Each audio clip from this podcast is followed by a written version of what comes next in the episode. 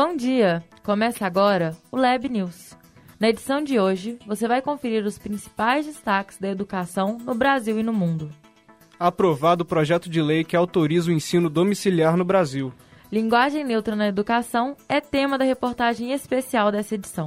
Bilionário Elon Musk anuncia nova rede para conectar escolas de áreas rurais. Mudanças do Enem de 2024. Começa agora o Lab News. Educação. O plenário da Câmara dos Deputados aprovou nesta quinta-feira, dia 19, um projeto de lei que autoriza o ensino domiciliar, o chamado homeschooling no Brasil.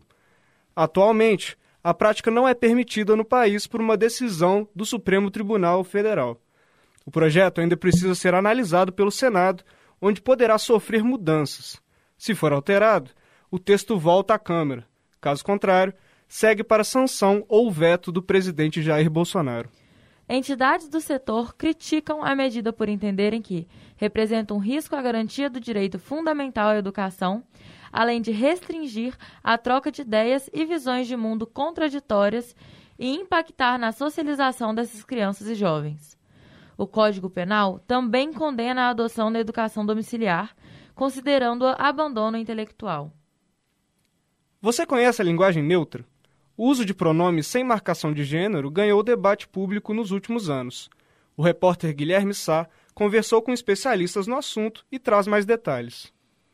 Todes, amigue, elo e menine. Esses são pronomes neutros, também conhecidos como linguagem não binária ou inclusiva. Conhecido nas redes sociais devido ao uso por comunidades LGBTQIA+, o objetivo é adaptar a língua portuguesa no tratamento de pessoas que não se identificam com os gêneros masculino e feminino ou intersexo. Eu conversei com os pesquisadores Raquel Freitag e Marcos Paulo Santos sobre o tema. Para Raquel, a linguagem neutra é uma tentativa na busca de representatividade e marcação da identidade por meio da comunicação. Diferentes movimentos na sociedade é, reivindicam uma expressão, um reconhecimento das suas marcas de gênero. Nesse sentido, né, dentro dos movimentos feministas, emergem as pautas de uma linguagem não sexista, uma linguagem inclusiva de gênero. É, quem advoga por essa perspectiva, é, entende que não se fa o, o, masculino genérico não é suficiente. Então é nesse sentido que a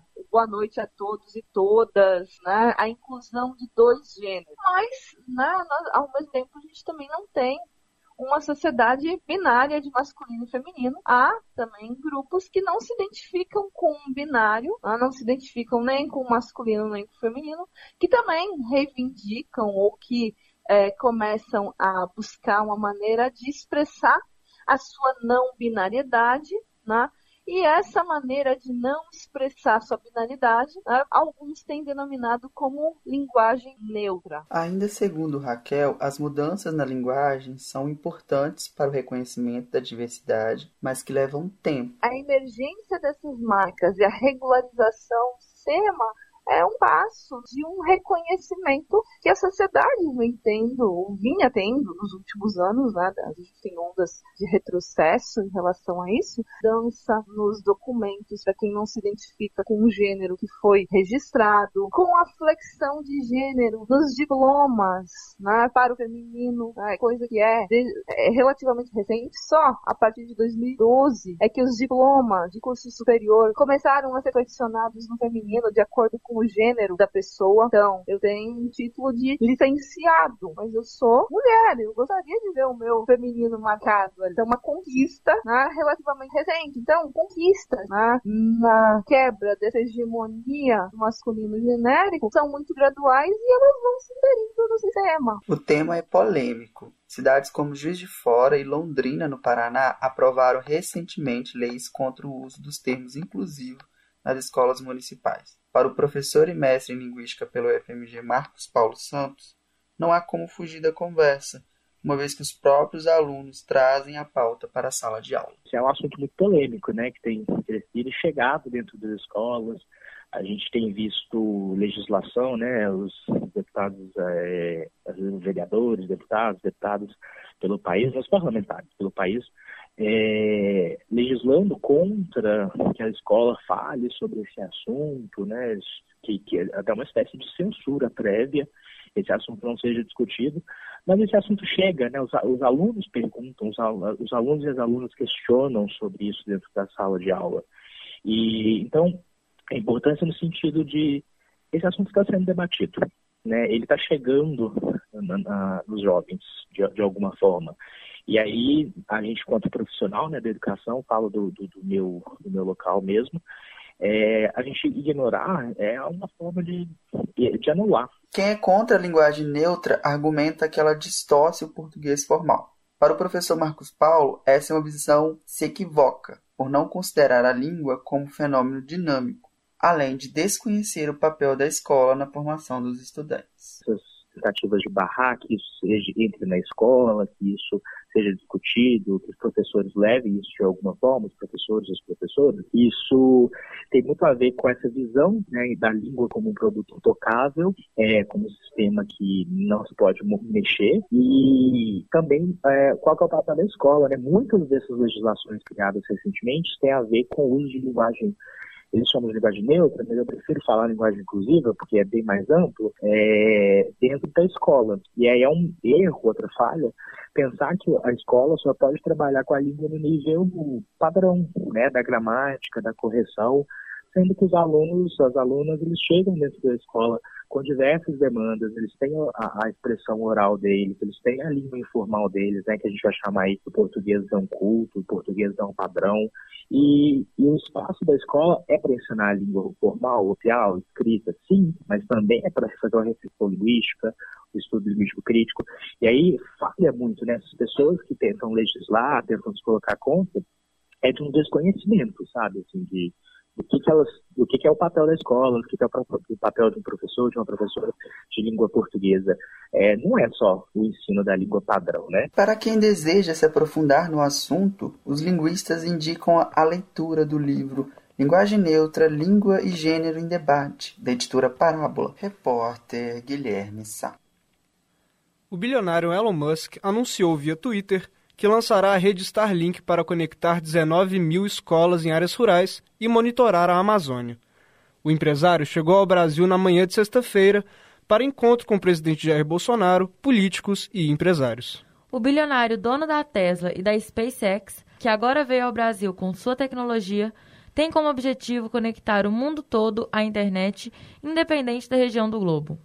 Segundo o próprio Elon Musk, sua ideia é trazer internet de boa qualidade em qualquer locação do mundo, inclusive em áreas rurais do Amazonas.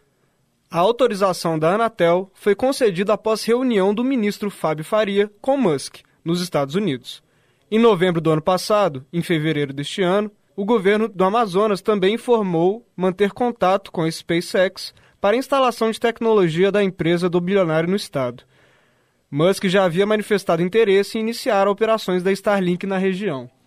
Para o estado do Rio Grande do Sul e quase todo o Nordeste, a previsão da empresa é de que ele seja disponível no quarto trimestre de 2022 e que as regiões Norte e Centro-Oeste receberão serviços no primeiro trimestre de 2023. Criado em 1998, o Enem, Exame Nacional do Ensino Médio, tem como objetivo avaliar o desempenho dos alunos concluintes do ensino médio. Com ele, é possível ingressar pelo SISU em universidades federais e em programas como ProUni e FIES em faculdades particulares. O Enem, desde 2019, conta com quatro provas objetivas de 45 questões cada e uma redação, podendo ser feito de forma impressa ou digital. Porém, a partir de 2024, as provas mudarão de formato. Elas passarão a contar com as chamadas questões abertas ou discursivas, nas quais o estudante escreve a resposta e não apenas seleciona uma opção. Igor Rezende, de 16 anos, estudante do Colégio de Aplicação Colune da UFV, estará no último ano do ensino médio quando ocorrer as mudanças. Bom, é, particularmente eu acho bem melhor. Pelo que eu entendi, vai ser mais relacionado ao curso que você quer. as questões da prova, né? O, tudo assim. E, e eu acho isso mais fácil, mais acessível, né? Porque se você quer determinado curso, você vai focar mais para ele. Então você não precisa focar, por exemplo, em estudar física, sendo que você não quer nada relacionado a isso. O tempo que você estaria adquirindo conhecimento que você é, provavelmente não vai né, usar futuramente, você poderia é, dar isso como um acréscimo para o que você quer, né? O que você acha que precisa. Sendo assim, eu acho particularmente melhor, porque é mais fácil para mim, por exemplo, que não quer fazer nada relacionado à química, física, matemática, e escolher algo mais relacionado a humanas, né? Aí fica mais fácil. É, no geral, eu não sei, mas particularmente é, é bem melhor para mim mesmo. A prova irá passar por essas mudanças para adequar-se ao novo ensino médio, que será implantado no ano de 2022. As novas provas serão realizadas em dois dias, como é atualmente, porém serão apenas duas provas e uma redação. E assim, as universidades irão decidir quais áreas serão cobradas para ingressar em cada um de seus cursos.